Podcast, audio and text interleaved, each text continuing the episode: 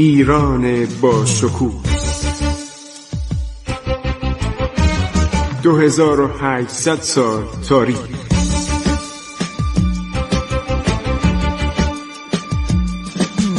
عبور از تاریخ.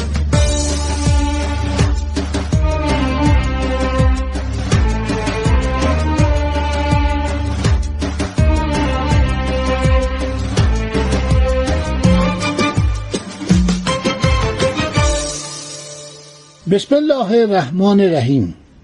به نام خداوند بخشاینده مهربان. دوستان عزیز من خسرو معتزد هستم. به شما سلام می کنم ادامه می دهیم برنامه عبور از تاریخ رو. خب درباره یکی از آثار بزرگ این کتاب من دارم ورق می‌زنم. این صدایی که میشنوید وال ورق زدن کتاب گزیده سیاستنامه که انتخاب و توضیح دکتر جعفر شعاره. این کتاب سال 65 چاپ شده. این کتاب کتاب مفصلیه. من اینطور که دارم می‌بینم تعداد بسیار زیادی داستان داره. اولش سبب تعلیف کتاب احوال مردم و گردش روزگار شناختن قدر نعمت خداست دادخواهی و سیرت نیکو ورزیدن یعقوب لیس و خلیفه بغداد داستان امرو لیس دادگری اسماعیل سامانی بررسی رفتار عاملان و وزیران بهرام گور و وزیر خائن حکایت ملک عادل همت بالا علی نوشتکین و محتسب خباز غزنین عامل و قاضی و شبدالله پند ابو علی قاق از سلاجقه بوده. پند وزیر حکایت امیر ترک و سیاست معتصم خیلی زیاده. این داستان ها از هر داستانی این مرد بزرگ یعنی خاج نظام ملک عرض شود یک منظور و یک هدف داره. داره نصیحت می‌کنه. داره به آیندگان تجارب خودشو میگه. این کتاب مسائل حکومتی سیاسی اجتماعی دوره سلجوقیان رو بیان می‌کنه بعد برگشته به گذشته از دوران پیش از اسلام و دوران بعد از اسلام هم یاد می‌کنه. وضع حکومت سازمان اداری طبقات اجتماعی آداب و رسوم روزگار رو صحبت کرده. خیلی شباهت داره به کتاب قابوسنامه ولی قابوسنامه به عظمت کتاب سیاستنامه نیست. این کتاب اسمش سیر الملوک و عنوان سیاستنامه در زمانهای اخیر رایج شده و اصالت نداره. ولی سیر الملوک رو مردم نمی‌شناسن. سیاستنامه رو بیشتر می‌شناسن.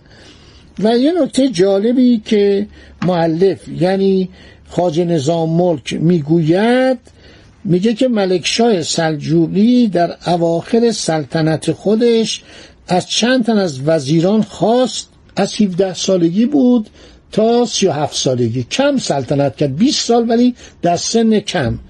که بعدم مرد. یک دفعه مرد میگن مسمومش کردن. مرگش غیر طبیعی بوده. متوجه نمیشیم. تاریخ سکوت می‌کنه در مواردی. برای اینکه اون موقع تشریح نبوده زرشناسی به اندازه امروز نبوده گفتن که طرفداران خاج نظام ملک اونو کشتن مسمومش کردن. چون قتل خاج نظام ملک رو به تحریک او و تاج الملک عرض شود وزیرش می‌دونستن. رقیب عرض شود خاج نظام ملک بود.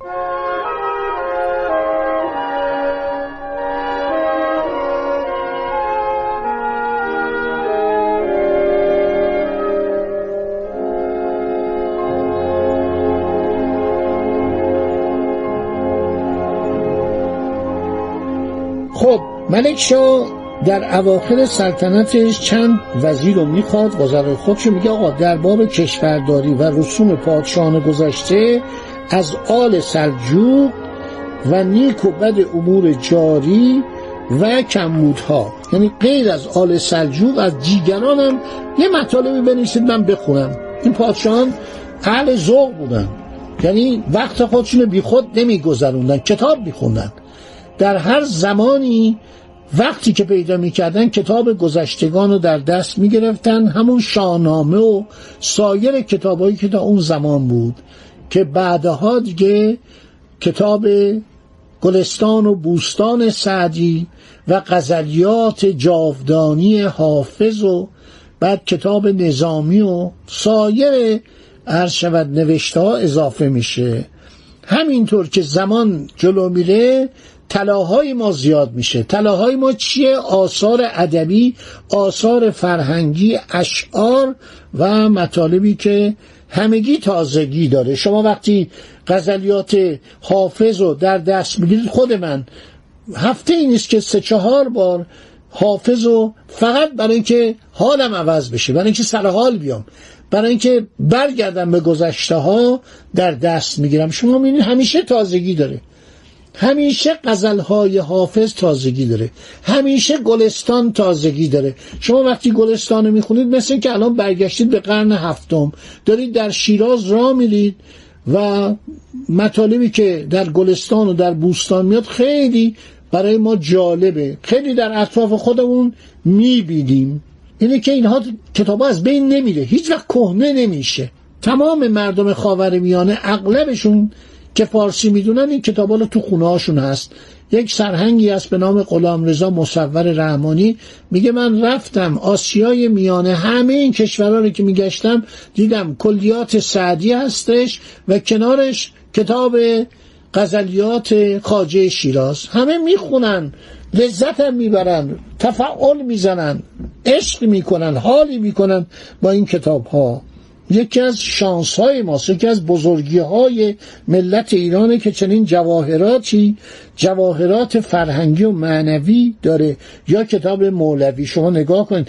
بنابراین این جواهرات ماست. خب ملک شاه میگه به وزراش شما عرض شود که خاطرات خودتون یادداشتهای خودتون مطالبی که می‌دونید اینها رو بنویسید و به من بدید. ملکشاه از میان آنها نوشته خاج نظامر رو پسندید و او را به اتمام آن معمور کرد. خاجه کتاب رو در سی و نه باب فراهم کرد و یازده باب به دیگه بر آن افزود. در سال آخری که وی با ملکشاه آزم بغداد بود 485 هجری قمری به بنده به نام محمد مغربی کاتب خصوصی سلطان سپرد. پس از قتل خاجه مغربی به سبب خروج باطنیان نتوانست کتاب را نشر دهد. یعنی بده خوشنویسا چاپ که نبود. باید می‌داد صد نفر از روش می نوشتن بعد میفرستادن به نقاط مختلف کشور. تعدادی هم در کتابخانه سلطنتی نگه می داشتن همه با دست همه با مرکب همه روی کاغذی که از چین می اومد کم کم در خراسان هم کاغذ ایرانی درست کردن آماده کردن متداول شده بود. کتاب منتشر نمیشه دست خوشنویسان نمیدن. تا اینکه محمد ابن ملکشاه بر تخت سلطنت می نشیند و مغربی نسخه کتاب را برای این سلطان تحریر می‌کنه. عرض شود که تغییراتی هم در اون میده و کاتبان بعدا تغییراتی میدن.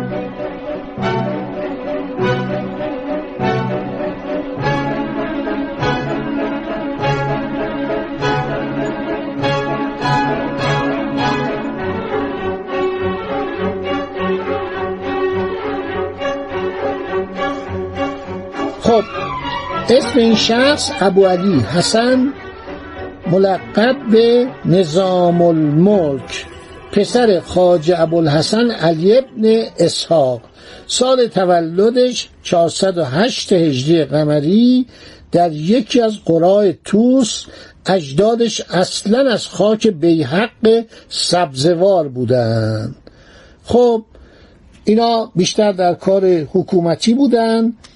علی ابن اسحاق عرض شود که پدر او در خدمت ابوالفضل سوری ابن المعتز که حکران خراسان از جانب محمود بوده وارد شده.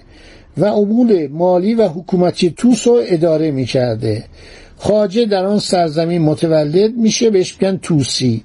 در ایام تسلط ترکمانان بر خراسان از سال 428 حکومت بلخ با ابو علی ابن شادان بود.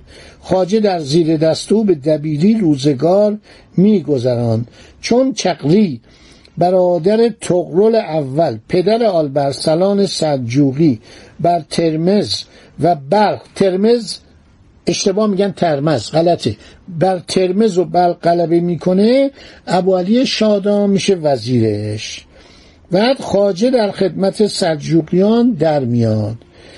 ابو علی خاجه را به دبیری و صاحب تدبیری امور آلبرسلان پسر چقری وامی داره. بعد کم کم این جزء درباری ها میشه با عبیدالملک کندوری اختلاف پیدا می‌کنه بعدم میاد و میشه وزیر.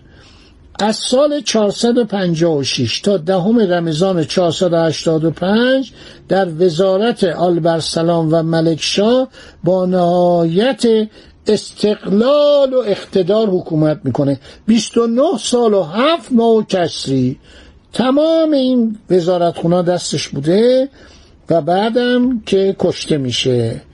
یک کتاب دیگه به نام دستورالوزاره داره که نامه هایی نوشته. یکی خطاب به پسرش. پسر بزرگ و پسر کوچک. خانواده این بودن. یعنی بعد از اینم بعد از مدتی پسرانش میان و به مقامات وزارت می‌رسن. کارش فوقالعاده بوده. کار این فوقالعاده بوده. توی داستاناش گاهی اشتباه هستش ولی اصولا این آدم آدم سیاست مداریه یا آدم رسمیه یا آدم حکومت مداره و تمام عرض شود مسائل از دید حکرانی از دید حکومت و مملکت می‌بینه و معتقده که باید مردم رو بهشون رسید. به تمام مسائل دقت می‌کنه. آدم صاحب اطلاعات نظامیه. در مورد ارتش دستور میده. ارتش باید چگونه باشه؟ گارد تشریفاتی باید چگونه باشه؟ سپاهیان باید چگونه حقوق بگیرن؟ چطور باید به اینا رسید؟ بارتول چقدر از این تعریف می‌کنه؟ ادوارد بران چقدر از این تعریف می‌کنه؟ هنری ماسه پیکولوسکایا خاورشناسان روس چقدر از این تعریف می‌کنن؟ ژان رپیکا استاد چکوسلواکی قدیم مال زمان قبل از جنگ چقدر از این تعریف می‌کنه؟ ملک و شعرهای بهار زبی الله صفا هر شود عباس اقبال آشتیانی همه اینها تعریف می‌کنن از این مرد بزرگ. سیر الملوک یا سیاست نامه و جالبه که احوال مردم و گردش روزگار فصل اول این کتابه. خیلی قشنگ درباره سیاست نوشته درباره فرمانروایی نوشته درباره لزوم حکومت نوشته. بعد قدر نعمت خدا رو گفته بدونید تمام آنچه که یک فیلسوف عرض شود که شرقی می‌تونسته در آن قرون وسطا بنویسه این مرد بزرگ نوشته. حالا اگر وقت کردیم در یکی از برنامه های آینده عرض شود که دربارش صحبت می‌کنیم. خدا نگهدار شما با. عبور از تاریخ.